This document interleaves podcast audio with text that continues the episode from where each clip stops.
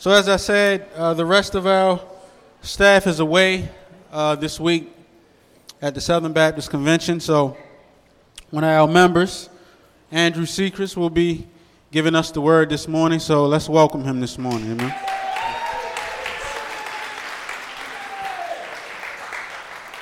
All right. Thank you. Can you hear me? Is this good? Good? All right, perfect. Good stuff. Well, thanks for uh, letting me uh, be up here this morning. Like Eric said, my name is Andrew. I'm a, a member here at the Garden. Um, you might notice, like Eric said, uh, I am not Joel. Um, I, I, don't have quite as much facial hair as Joel does, um, but I do have a little bit more on top of my head. Um, so I'm, I'm, glad, glad to be out. Um, this isn't being recorded, is it?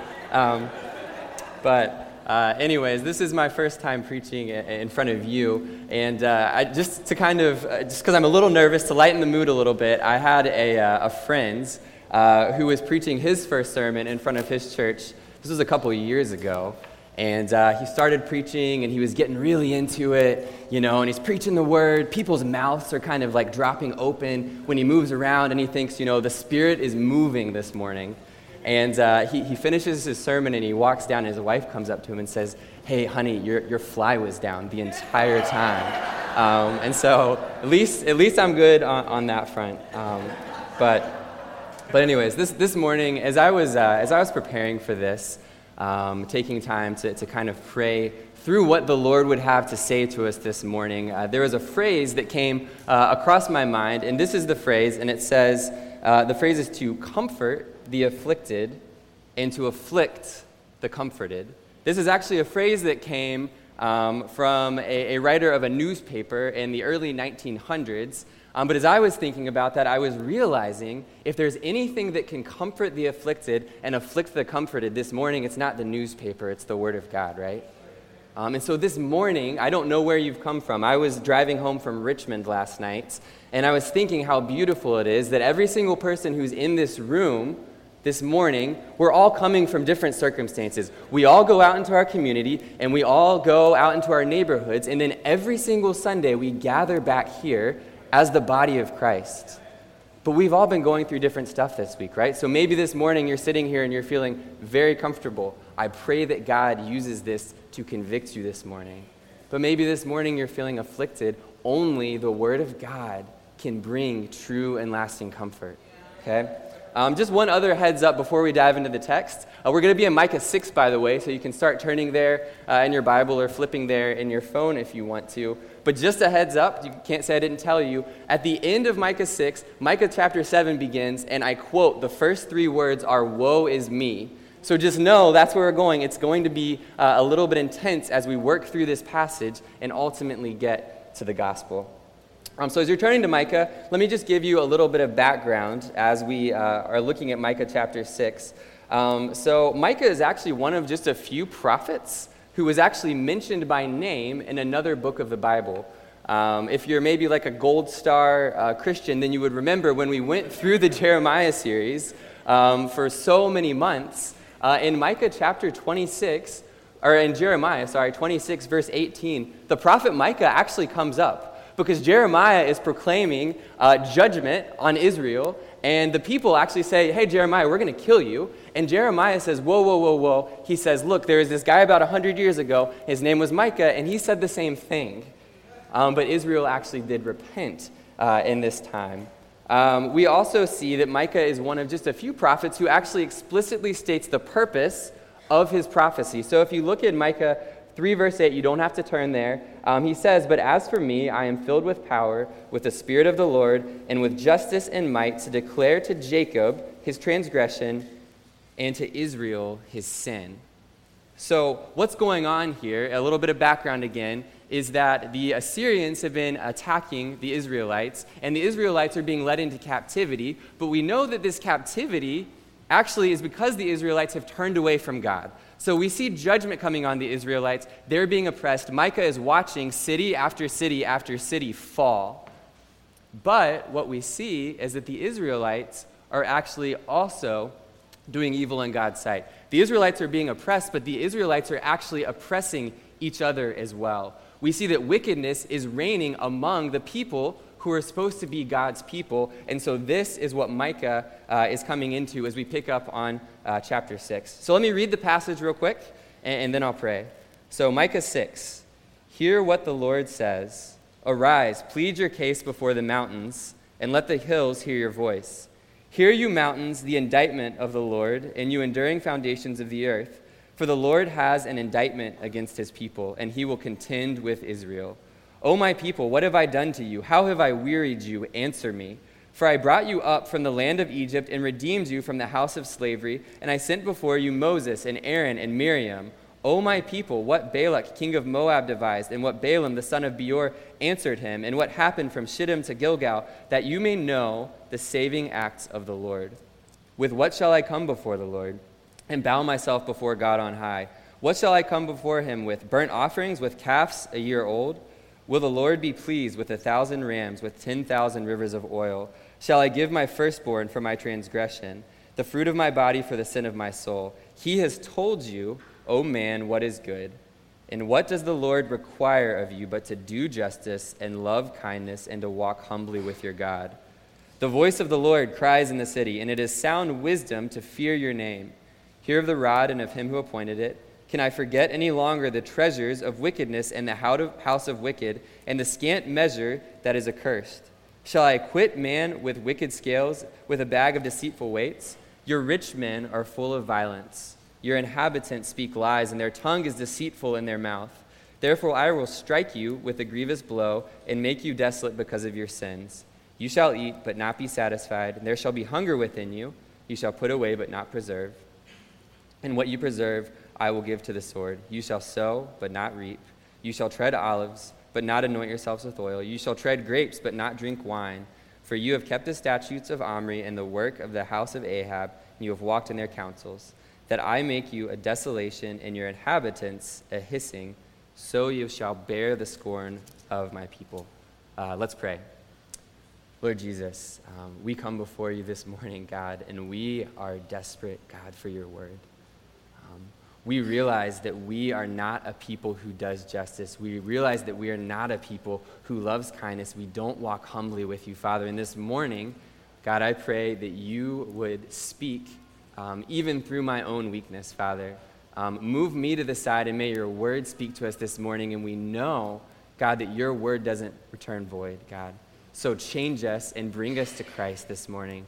Uh, we love you. In your name I pray. Amen. All right. So, um, so Amy and I moved to Baltimore about two and a half, three years ago. And uh, if you grew up in Baltimore, you might be used to this. If you didn't, then you probably aren't. And this is the sound of a helicopter.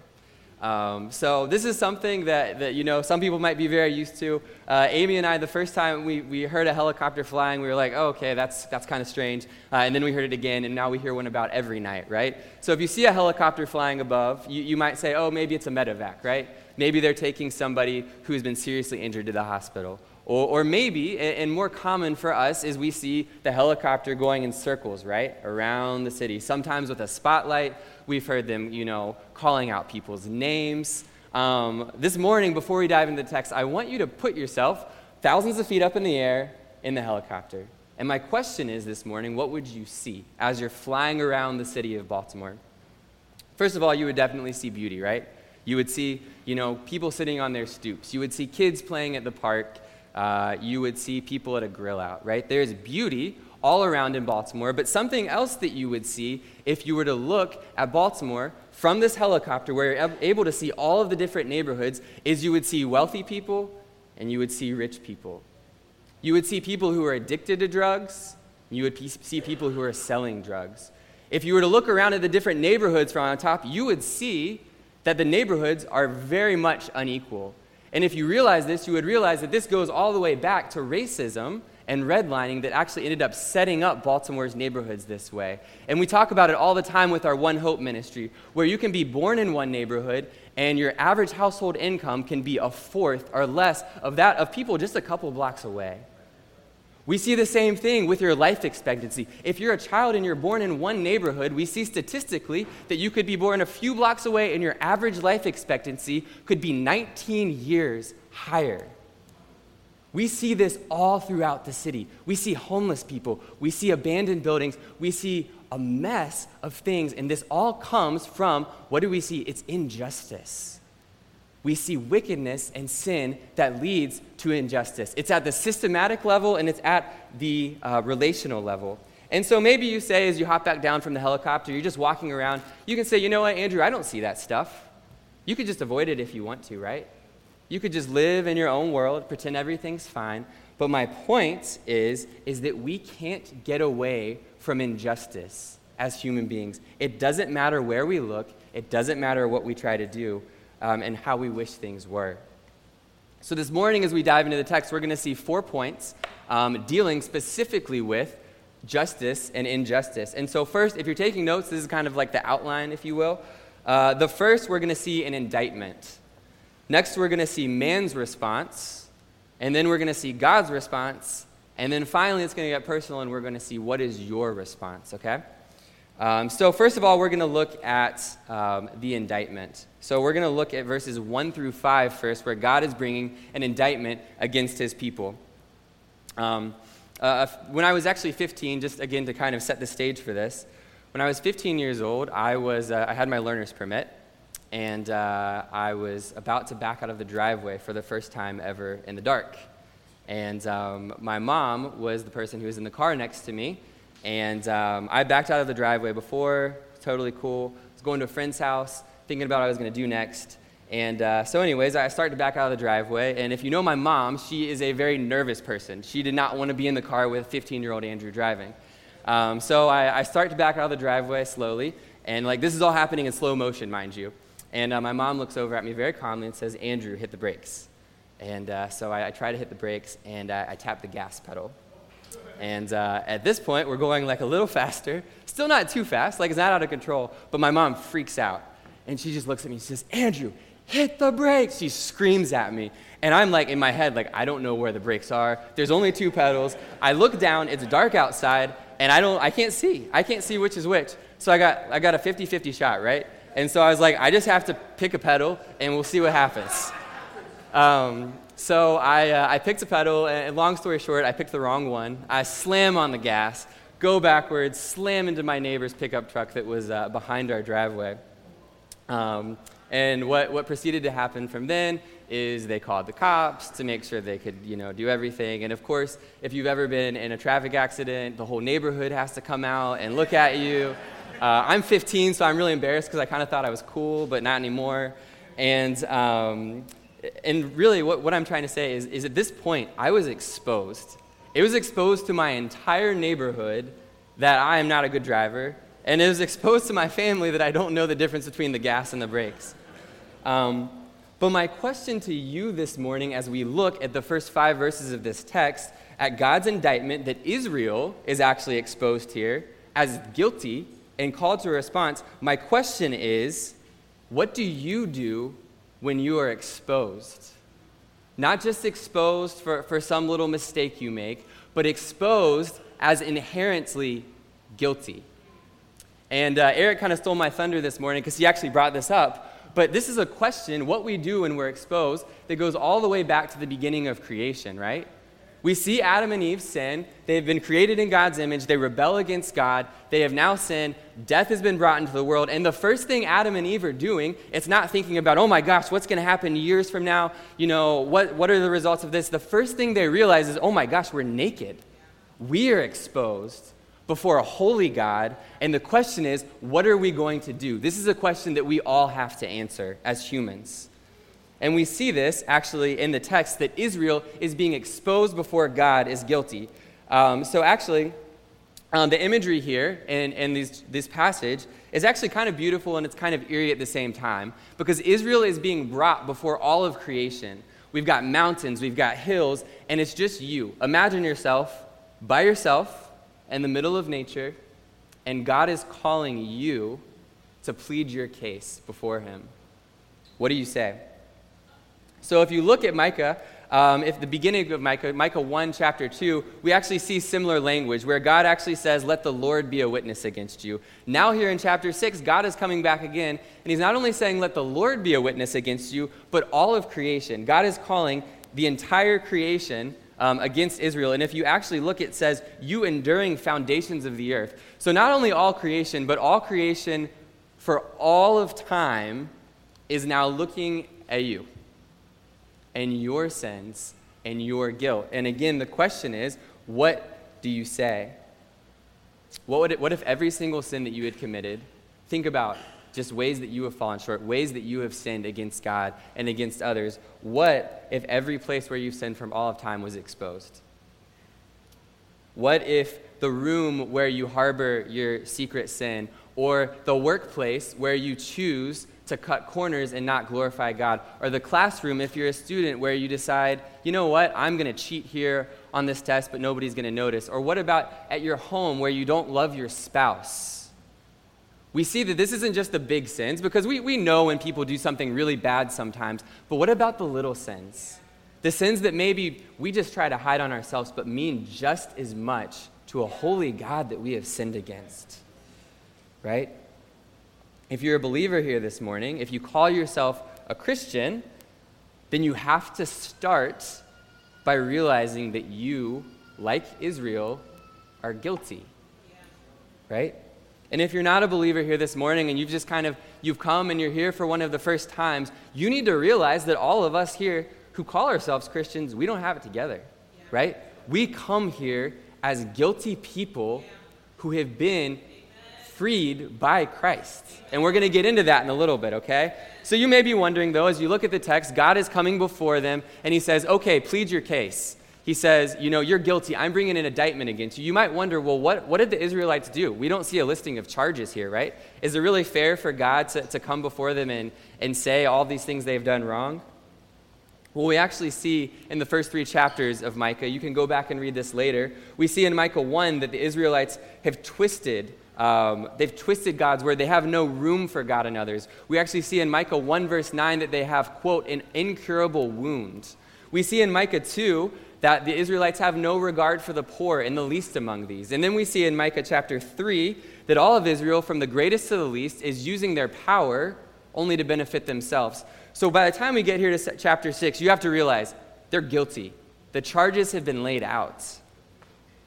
Um, so as we, do, as we see this, though, we see now that God actually confronts their sin personally.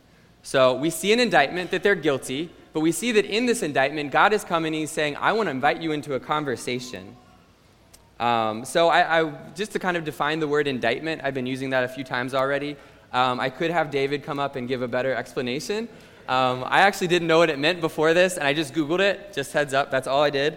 Um, but a definition of an indictment uh, is a, a formal charge or an accusation of a crime. Okay? So God, good, all right.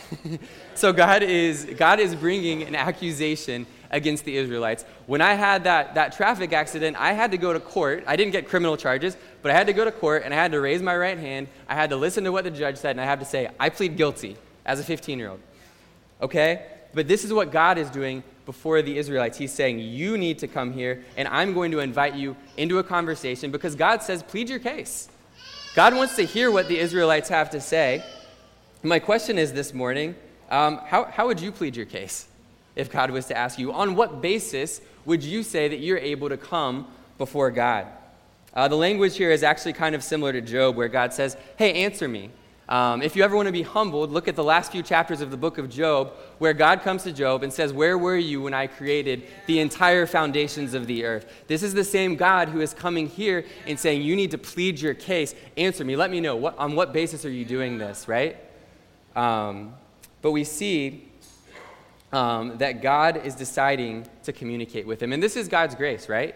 Because God could just just say, you know what, I'm not even going to com- communicate to them at all. I'm not even going to let them know they're wrong. There are a lot of other societies in Israel's time where they had to guess what their quote unquote God wanted from them. They had no idea. It's God's grace that He communicates to us, even when it's that we're guilty. Second of all, it's God's grace that He exposes our sin because if God didn't deal with our sin, we see what the injustice in this text is leading to. It's leading to wickedness, it's leading to violence, it's leading to all sorts of things that lead to ultimately death. But it's God's grace that He decides to meet, to meet us there. Um, and we see we see as well that this section ends, this indictment ends with a call to remember. So you see, if you look in verses 4 and 5, God actually calls them back to remember three very specific, specific examples of ways that He has brought freedom to them and victory to them. Um, and, and, He's doing this to show them, hey, you know what? You've run back to slave, you've run back to slavery. He's freed them in the past, but He's, he's showing this as a contrast to realize, what are you doing now? I've delivered you time and time and time again. Um, and uh, an author that I, I, was reading recently was talking about how forgetful we are and how we run back to slavery. And this is a quote from that book. He says, In the last analysis, we know very little about our real needs, about what we lack and what we need. So often we pray for foolish things, when instead what we need is something totally different. We are naked, and instead of for, praying for clothes, we pray for bonbons. We are imprisoned by certain passions, and instead of praying for freedom, we pray for a Persian rug in our cell. This is how we tend to act as human beings. But we need to remember the ways that God has freed us in the past. Um, these examples, uh, a couple of them, one of the examples he uses the Israelites, where God literally parted the Red Sea for them to escape from Egypt. Um, and, and, just so you know, like God calls us to remember specifically, right? These aren't just general things. God just doesn't tell them, hey, remember that time I delivered you in the past? No, he, he names specific people from specific circumstances where he has freed them. This would have been the Israelites' great grandparents and great great grandparents. These are specific things because God moves within history and he wants us to remember that. Um, and so, my question is, and it ends and it says, that you may know, that you may know. God wants us to know what he has done right? He doesn't hide for us, he pursues us. So, first of all, we see an indictment. Israel's guilty, they're called to a response. Um, and so are we on both counts. Um, but next, in verses 6 through 8, we see, uh, we see man's response. And in verses 6 through 8, we see that man tends to respond with empty religion. Um, so, right, God brought an indictment. The Israelites had a chance. They could have said, hey, you know what? We repent, right? But instead, what we see here is the speaker switches. Verses 1 through 5, we have God speaking. And in verses 6 through 8, all of a sudden we have now man speaking. And man uh, is asking a question that everybody's been asking since the beginning of time, and that is how do you come before God? This is a question that people have been asking ever since Adam and Eve. This is a question that people who don't even claim to know or care about God are still asking in some regard. Even if that God is themselves, they want to know how do I come before that which is a higher power? So, with man's response, we're going to see, first of all, that religion, empty religion, on our own, in our own power, always get twisted and ends in darkness. Um, so, for my job, I, uh, I, I, drive a lot for my job. I, I work uh, in this like territory between Pennsylvania and Virginia. And uh, one day, I was driving and uh, I was in like rural Virginia, like driving past farms, all that kind of stuff. And, and as I'm driving, off in the distance, I see some chickens. And uh, this wasn't like free range chickens, like this wasn't happy chickens. This was actually chickens that as I got closer, I realized these chickens are in a tractor trailer. Um, and, and I, I, get closer and I'm like, man, this is weird. I've never seen, you know, so many chickens all in one, one truck. As I get closer, I realize like they're like mangled and kind of nasty like the hair, the like feathers of the chickens are like blowing, blowing off the back of the truck. And I was like, man, like that's kind of disturbing. Anyways, I forget about it, and uh, I keep driving. And about 10 miles down the road, I drive past a Tyson's chicken factory. And um, in that moment, I felt very bad for those chickens. I also did feel a little bit hungry at the same time. I'm not gonna, I'm not gonna lie. But, but as I was realizing it, I, I realized that at first, something that can seem pretty harmless, you know, these chickens, where are they going? As you get closer to a situation, you can actually realize um, as you get closer that, that actually that's not so harmless anymore. Once I saw the chicken factory, I realized that these cages are leading to death for these chickens, right? Um, but this is actually exactly what we tend to do as humans and what we're going to see that the Israelites do here because we realize, oh my gosh, God's brought this indictment against me. I know I'm guilty. The question is, what do you do when you're guilty? And what I think that we often do as human beings is we jump from one cage, oh, I'm guilty, into another cage where I say, you know what, I can do it on my own. I'm going to earn God's favor myself. And this is exactly what we see the Israelites doing here. Um, and what they're doing is they're going towards somewhere that leads towards nothing but death. So look right here at verses 6 through 7 with me. What we see is four examples that on the surface look very harmless um, and actually kind of pious, where you'd be like, man, the Israelites are trying. They're trying to come before God. Um, and it kind of gets more and more extreme. It's a little bit humorous, actually, if you look at it. So, first of all, they say that they're going to come before God with a calf a year old. Okay, that's good. We're doing something that fits within the system that the Israelites would use for the sacrificial system that God has called them to. That's supposed to go with genuine repentance to God. But we see in the second example, they say, okay, you know what? No, maybe we'll come before you with thousands of rams. Okay, at this point, we've already gotten to a place where this is impossible. Nobody, unless you're like the king, is bringing thousands of rams and slaughtering them all to get right with God, okay? But we see it getting even more extreme where they say, okay, you know what? What if we come before God with 10,000 rivers of oils? If you look at verse 7, will God be pleased with that? Um, and this is just completely ridiculous, right? I, I was looking up some statistics. There's only 165 major rivers in the world. They're saying 10,000. All of olive oil, it's not happening. Um, but what we see beyond that, though, is the next exaggeration. So it all seems kind of like, oh man, like they're trying, they're trying, they really want to do good. But all of a sudden, this takes a very strange turn. Um, look with me in verse 7, where it says, Shall I give my firstborn for my transgression, the fruit of my body for the sin of my soul? When you begin to think about this, you begin to realize how twisted the Israelites' religion has become. Because you see, we know that it, God called Abraham to sacrifice Isaac, right? But he, he, put in, he put an end to that. God provided. But what we see now is the Israelites not being asked by God to do this, saying, you know what? In order to for, get my own forgiveness of my sin, I'm willing to sacrifice my child. If you're a parent here, think about your kid and think about your personal guilt and think about the way that you would uh, try to appease God by doing this. Actually, if you look at Leviticus 18, verse 21, you see specifically that the Israelites have been commanded do not do this. Because when you're sacrificing your child, you are actually obeying the religion of the pagans. You're not believing in the God of Israel. It's not funny anymore that they're trying to get to God because now it's getting twisted because their own strength is leading to more death and it's leading to a perversion of what a holy God has called them to. Um, another example of this when we try to approach God in our own strength, I've been uh, reading through the book of Judges, and uh, it's uh, an intense uh, book of the Bible.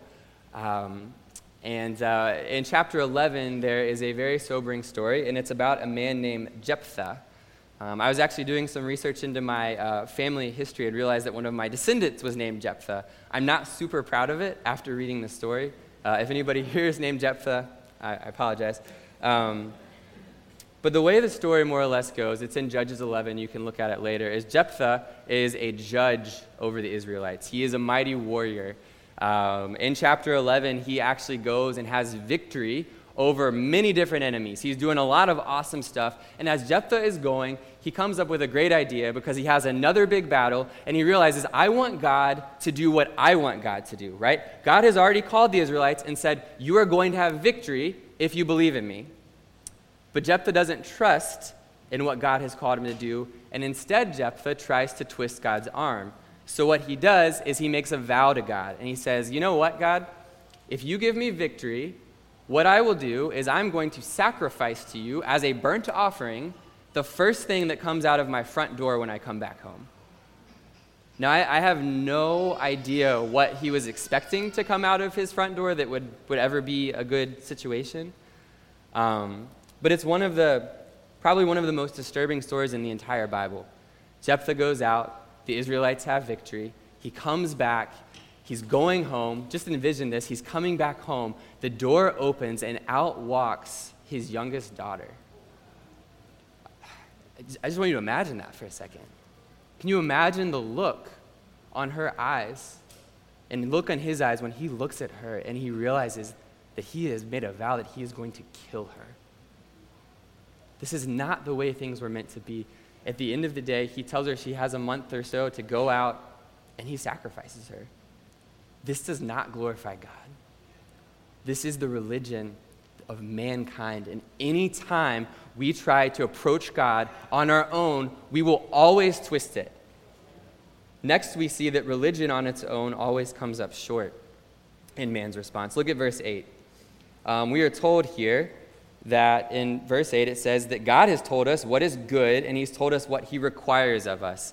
Um, require being a very important word. Uh, if you're a student, you are required to pass your classes to move to the next grade. If you don't, you're going to be in the same grade another year, right? This is something that everybody who is a follower of God is required to do, and it is this it is to do actively, do justice, love kindness, and walk in a certain way humbly with our God. I'm going to come back to this, but the fact of the matter is is we're going to realize that we all fall short of this.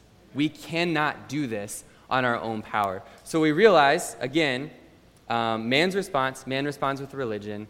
Our religion gets twisted and our religion comes up short. Listen to this before we move to the next section. In Amos 4 21 through 24, God says, I hate, I despise your feasts. I take no delight in your solemn assemblies. Even though you offer me your burnt offerings and grain offerings, I will not accept them. The peace offerings of your fattened animals, I will not look upon them. Take away from me the noise of your songs, the melody of your harps. I will not listen. But let justice roll down like waters and righteousness like an ever flowing stream. Section 3, we're going to see God's response. So let's keep moving through this. We're going to look in verses 9 through 16 here. Um, so the speaker has now switched. We saw man as the speaker. They're trying to approach God. It's back to God now, and we see that the situation is not looking very good in verses 9 through 16. Uh, in verse 1, God was saying to the Israelites. Well, we have now in verse 9, um, or yeah, in verse 9, we see that God's voice is now crying out in the city. So we see that there has been a crescendo. God has indicted them. They have tried to work with religion. It hasn't worked. And God is now saying, I'm not going to put up with this anymore.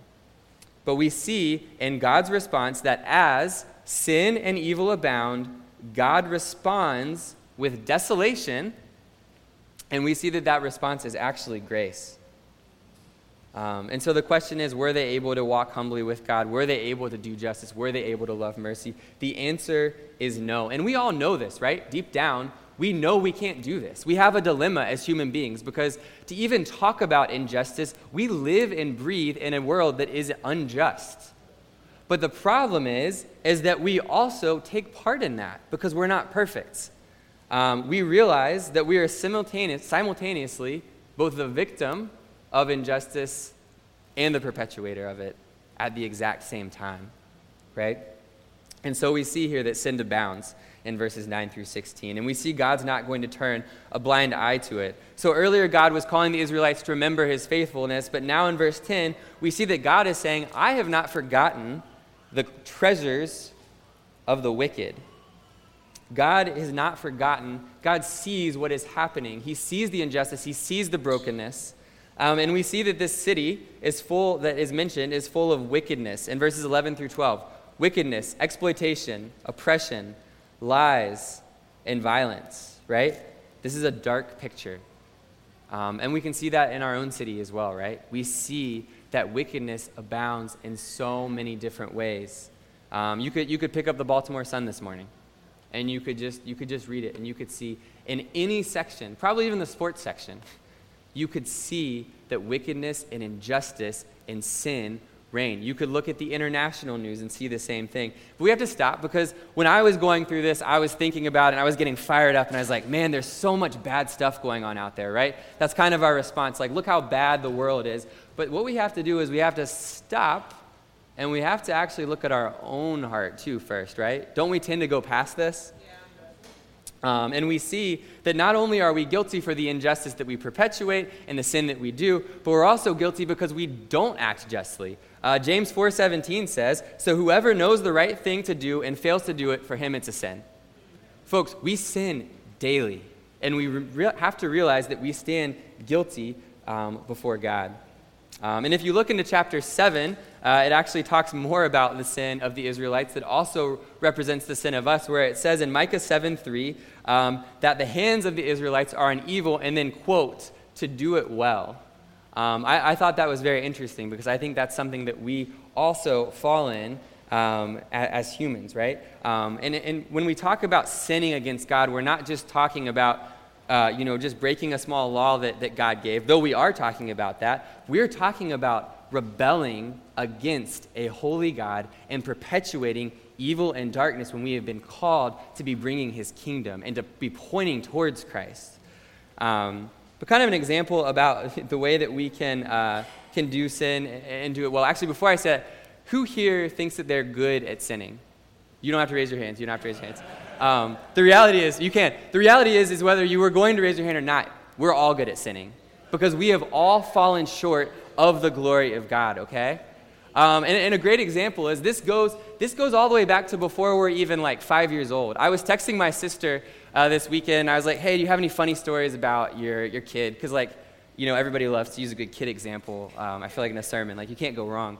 Um, so uh, I was asking her, and she told me his, his newest thing, and, and, you may be able to relate to this if you have young children, uh, is they're, they're trying to teach him, he has a younger brother, he's two and a half years old. They're trying to teach him not to snatch things from his little brother, who's like very under a year old. And so uh, he decided that he has a little workaround from it.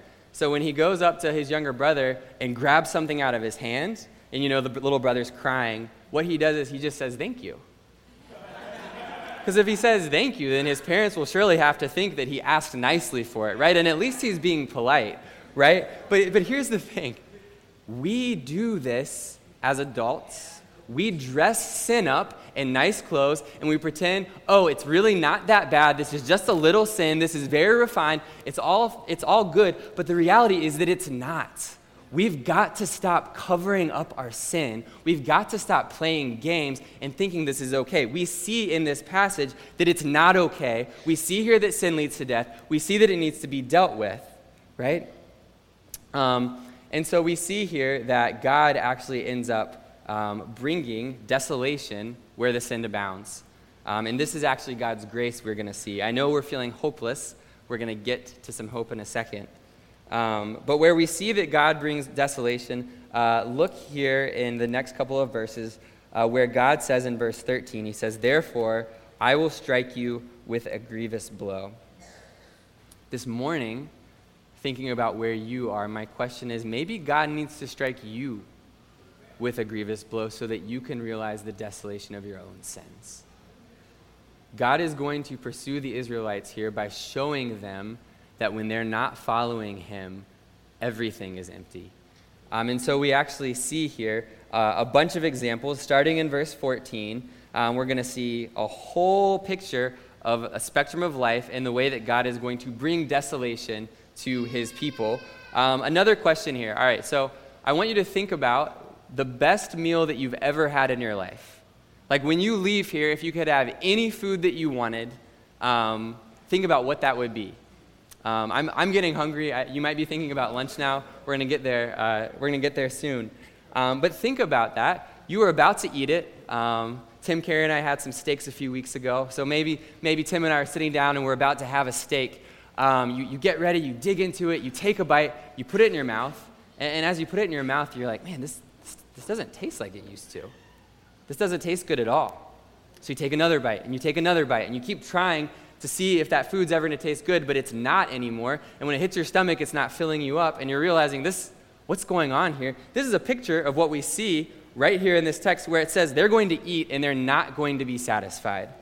We see another example. It says that they're going to put away, but they're not going to preserve. Um, in those times, preserving was very crucial because there were a lot of droughts. We saw back um, in, Exodus and Genesis where there were droughts that God had to deliver the people from. But he says they're not going to preserve even though they put away. He says they're going to sow, but they're not going to reap. Reaping and sowing is a very basic principle that God has set up into the world. You reap what you sow, but not here. God is bringing desolation to the people. He says they're going to tread olives, but not, uh, not olive, no oil. Um, this was important back again to the, looking towards the sacrificial system. We see again that they're going to um, tread grapes, but they're not going to drink wine. Wine often was used um, in celebrations, right? Um, we see this imagery with wine and a feast. Um, they're not going to be celebrating. We see here a full picture of desolation that God's bringing. My question to you this morning is what, if you follow Christ, what are you pursuing this morning that is empty? What are you pursuing that is just a desolation, that doesn't satisfy? My call to you this morning is to stop. Stop. If it is not in Christ, it will not fulfill you. It will not fulfill you. So, so we saw that God responds, God's response is God responds to sin with desolation, and this is grace. So, finally, fourth, we're going to look at your response, uh, just for a little bit of application as we close.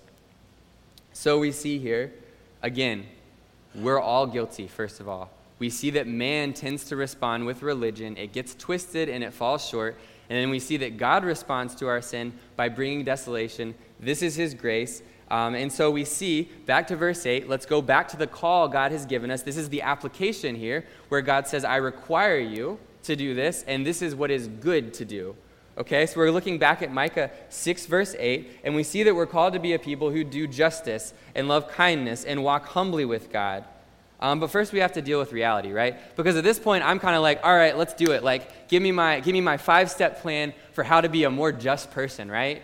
Or, or tell me, how can I be more kind? Give me some good examples. But here's the thing we have to realize that we have to start with ourselves, and we have to realize that we can't do it in our own strength. If you're a believer, you have to realize that we have to first go all the way back to verse 1 of this chapter, and we have to stand before God's indictment, and we have to realize that God has pronounced us guilty.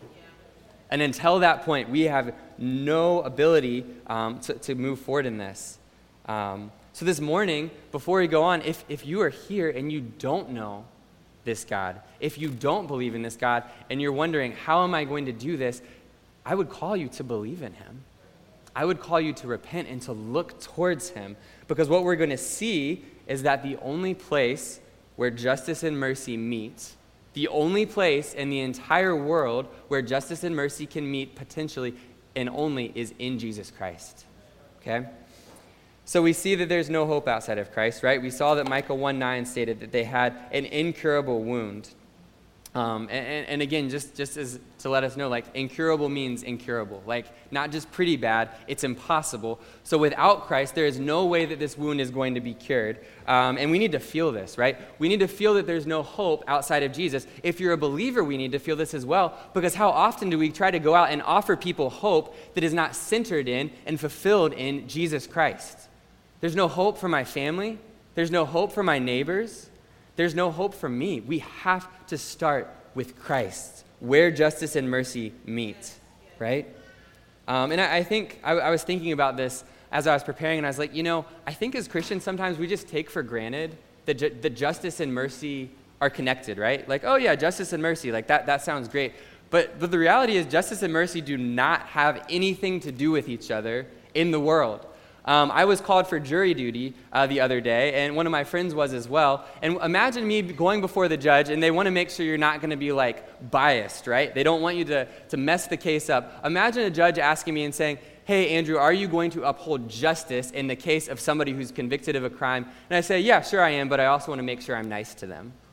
They're not going to take me. They're not going to take me as a juror because Justice doesn't have to do with kindness inherently. The only place we see these meeting is in Christ. And we actually see um, in Micah 6 8, we see that we're called to do justice, love mercy, and walk humbly. We see that all three of these things actually meet together in Christ. So in verse uh, in chapter 7 of Micah, right, we see God's justice. We see that he's not going to deal with sin. We see he's going to bring desolation.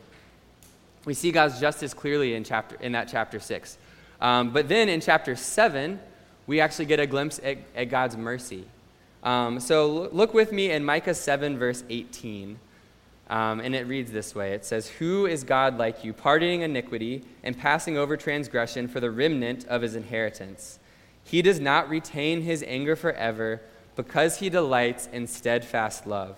He will again have compassion on us. He will tread our iniquities underfoot. You will cast our sins into the depth of the sea. If you are here this morning, this is God's kindness. Um, and the word actually that we see for steadfast love in chapter 18 right there, steadfast love, that is the same Hebrew word that is translated kindness in Micah 6 8. This is the exact same loving kindness. And the thing is, is before we're going to go give this, we have to first receive this. So we see God's justice, we see God's kindness, um, but we also see God's humility. Look in the chapter before chapter 6. In Micah 5, verse 2, we see uh, it says, But you, O Bethlehem, Ephrathah, you who are too little among the clans of Judah, from you shall come forth for me one who is to be the ruler over, in Israel, whose coming forth is from old in the Ancient of Days. Right there in Micah 5 2, we actually see a prophecy for Christ who is to come. And when we see Bethlehem mentioned there, we actually realize this is not a place. When people would read that, they'd say, What? Bethlehem? Nobody, nobody would come from there. But this is already looking towards Christ's humility. And we see that in Christ, that it says in Philippians 2 that Christ humbled himself, right? And we believe that if we're a Christian, that Christ humbled himself to death and death on a cross. The only way that ju- God's justice and God's kindness can meet is through Christ's humility to sacrifice him, himself on the cross for our sins. And that is our only hope this morning. And it's only from there that then we can though get, then begin to go and do justice. So now we look at our call. Um, just for another second here, we're called to do justice. So first we have to believe in Christ where justice and mercy meet. Once we find that, now we're called into that. So you believe it, you're brought in, and now we're called to act because we are called to be a reflection of Christ into the world. So we see that we are called to do justice. Before I dive into this, just like justice, first of all, is not a conference. Micah 6 8 is not a bumper sticker, even though you might see this and it's something that's quoted. We're not called to be passionate about justice. If you are a follower of Christ, you are called, matter of fact, it's required and it's good to do, actively, to do justice. And to do justice requires that you know what's going on, right? You can't have your head in the sand and, and know how to act justly. So, what, what I would come back to is that we need to get over ourselves and we need to get out of just our selfishness, right? And our pride. We can tend to get into cycles where it's all about me, it's all about what I've got going on, and the whole world is right in front of us looking for a true justice and kindness. And we have the answer in Christ, right? We need to open our eyes. Um, Jesus uh, was moved to compassion as he did this. In Matthew 9:36 it says, "When he, Jesus, saw the crowds, he had compassion for them because they were harassed and helpless, like sheep without a shepherd." Jesus saw them and then he had compassion. And he didn't just see the people, he saw the state that they were in. He saw they were helpless. We need to see people like this before we're going to go and do justice. But we also have to understand God's heart, right? We can't just go do justice out of our own, uh, our own strength. Um, with, with, I work for an organization called World Relief. It's a Christian organization. Uh, we resettle refugees. And so a lot of times I go over to churches and I tell them, hey, you need to be passionate about refugees. There's two ways I can give this talk. The one is to preach the Word of God.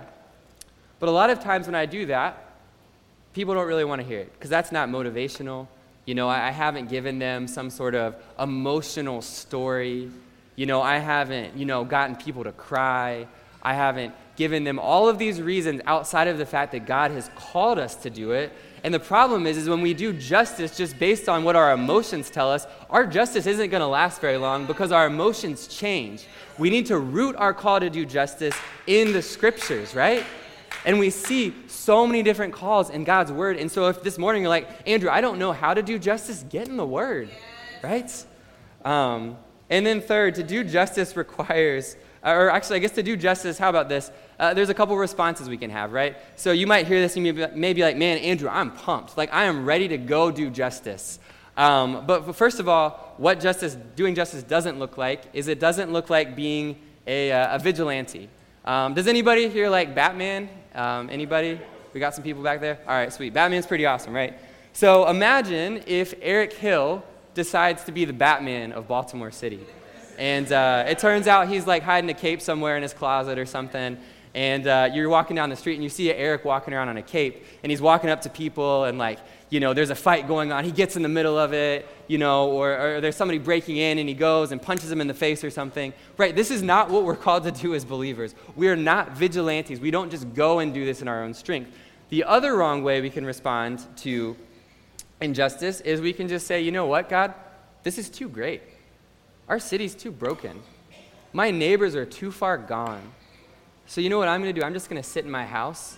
I'll pray for them maybe like, you know, once a month or something, but God, it's in your hands.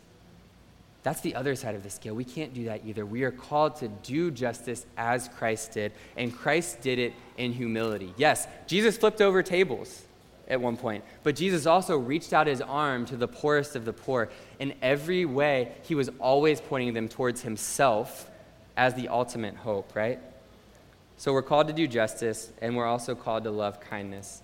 Um, the word for kindness, uh, I, as I said before, is the Hebrew word uh, hesed. This is a really big word. It's translated a lot of different ways, a lot of different times in the scripture. Uh, one theologian says there may be more, no more significant Old Testament description of how God relates to his people than the Hebrew word hesed. This word really means a steadfast, uh, a faithful, and unending love that is put in action from one who is in power to one who is powerless. Uh, this type of love persists beyond, beyond sin, overcomes sin, and it comes close to reconcile and bring a reconciliation that lasts forever. This is the type of kindness that we are called to love. Um, so we can't create this out of, out of nowhere, right? Um, and, and, another example of the word hesed is in Isaiah 54:10. It says, "Though the mountains be shaken and the hills be removed, yet my unfailing love, hesed, for you will not be shaken." This morning we are called to love that, but we can't love that until we have experienced that in Christ, right? Um, and we can't compartmentalize, right? As, as we think about justice and kindness, we're called to do this, but this is not a call to just act outside of proclaiming the gospel, and it's not a call just to proclaim the gospel out of, outside of acting. We go and we do justice, and as we do justice, the only way that justice can be finalized is through Christ. We have to be pointing people to Christ. So, uh, just uh, to close, um, an example to close. So, uh, we, we want to check a box, right? We, we, we, we hear something like this, we hear a call to, to, to live differently, um, and we want to we wanna kind of just move on. We want to say, okay, here's the one area I can do justice, here's the one area I can love kindness. But the reality is, is that we can't just compartmentalize this. This is called to be our entire life as Christians. This should mark us as followers of Jesus. We should be people who do justice, love kindness, and do so humbly, and this is what points to Christ. Um, and again, if, if, you're, if you're here and you don't know this Christ, I would call you um, to realize that this is the only place where justice and mercy meet. There's a lot of people here who have realized this, and I would call you to, to talk to somebody here at the church. If you don't feel like, if you feel like you're guilty before God, we can, we can be freed from that in Christ. Or if you feel like your religion is, is getting you past, I promise you, you are falling short if you think you can do it on your own. So this morning, believe in Christ. And if you're a believer, go and do justice and love kindness. An example to close. Um, so, uh, a year and a half ago, Amy was running in a marathon, and uh, I run some. I just don't run like that long of distances. Um, and so I was like pretty excited. Like Amy had woken up, and she she was already like had been running for a couple hours, and I'm like just getting off the couch for the morning. And uh, so, anyways, I, I, was going to watch her run. And what you do if you're watching a friend run a marathon is you make some fun signs um, and you stand a couple different places and like hold them up as people walk, run by. And uh, so, anyways, Amy's family was up, and um, we decided to hold signs like right next to the finish line of this marathon. And so, like, I created signs, like, mine were all like weird puns and stuff. And uh, Amy's brother, uh, Steven, also made a sign. And uh, we're holding up our signs and we're waiting for Amy to come. And uh, this, this one woman, though, before Amy had gotten there, she rounds the corner. There's like this long straightaway, and then there's the finish line. You round it, you can see it. You're in the inner harbor, everybody's cheering. And uh, this, this woman, man, she just like slow motion just falls to the ground. I mean, it was like, it was like a gazelle, like, you know, on, in the savannah, like being attacked. Like, she just like bites it. Um, and uh, it, it, wasn't like, unfortunately, like, it, wasn't one of those stories where like somebody comes up and picks her up over the finish line. Like she like passed out, she wasn't able to finish. And, uh, but anyways, I'm standing there, I'm holding up my sign, even as this happens. Amy's brother Steven's holding up his sign, and I, I see him like slowly put his sign down. I'm like, what the heck? And I look over and, I, and he goes, Hey, I, I, feel really bad about this now. And his sign, he was trying to cheer people on with like a funny joke, and his sign said, I bet you thought this was a better idea four months ago. Um, not quite so appropriate um, for, for this person, right, anymore at this point. Um, and my point is, um, like Stephen, sometimes our best efforts to encourage somebody to do anything, sometimes they fail. Sometimes they fall very flat, right? Um, and as I close, I, I kind of want to ask you where are you in that example? Maybe you're the person who's holding the sign and you're trying to do justice and you're doing it in your own strength and that's falling flat. My call is that you do this in Christ's strength. Um, Maybe you're the runner in that story and, and you, you're running the race and you feel like you got knocked over and you're on the ground and you need, you need Christ's kindness this morning. Your call is to come to Him um, because He is the one who pursues us when we are down. Because, see, we see that justice and humility can only meet because our Savior humbled Himself. And He humbled Himself to the point of the cross so that we can have life. So this morning, I pray that we would all end up right there with Christ. Let me pray real quick. Uh, Lord Jesus, um, thank you so much, God, that you are the humble Savior, God, that you are the Savior who came, God, and you enacted justice through us, God, even while we were sinners, that you died for us. And we thank you that not only have you given us um, hope, God, you've given us a relationship with you, but you've given us a call to be people who go and do likewise. God, this morning, may we leave here, Father, clinging closer to Christ. And from that, God, use us as we go out into our neighborhood, into our work, into our um, community, God, that we would be people who do justice, who love mercy, and who walk humbly with our Lord. Amen.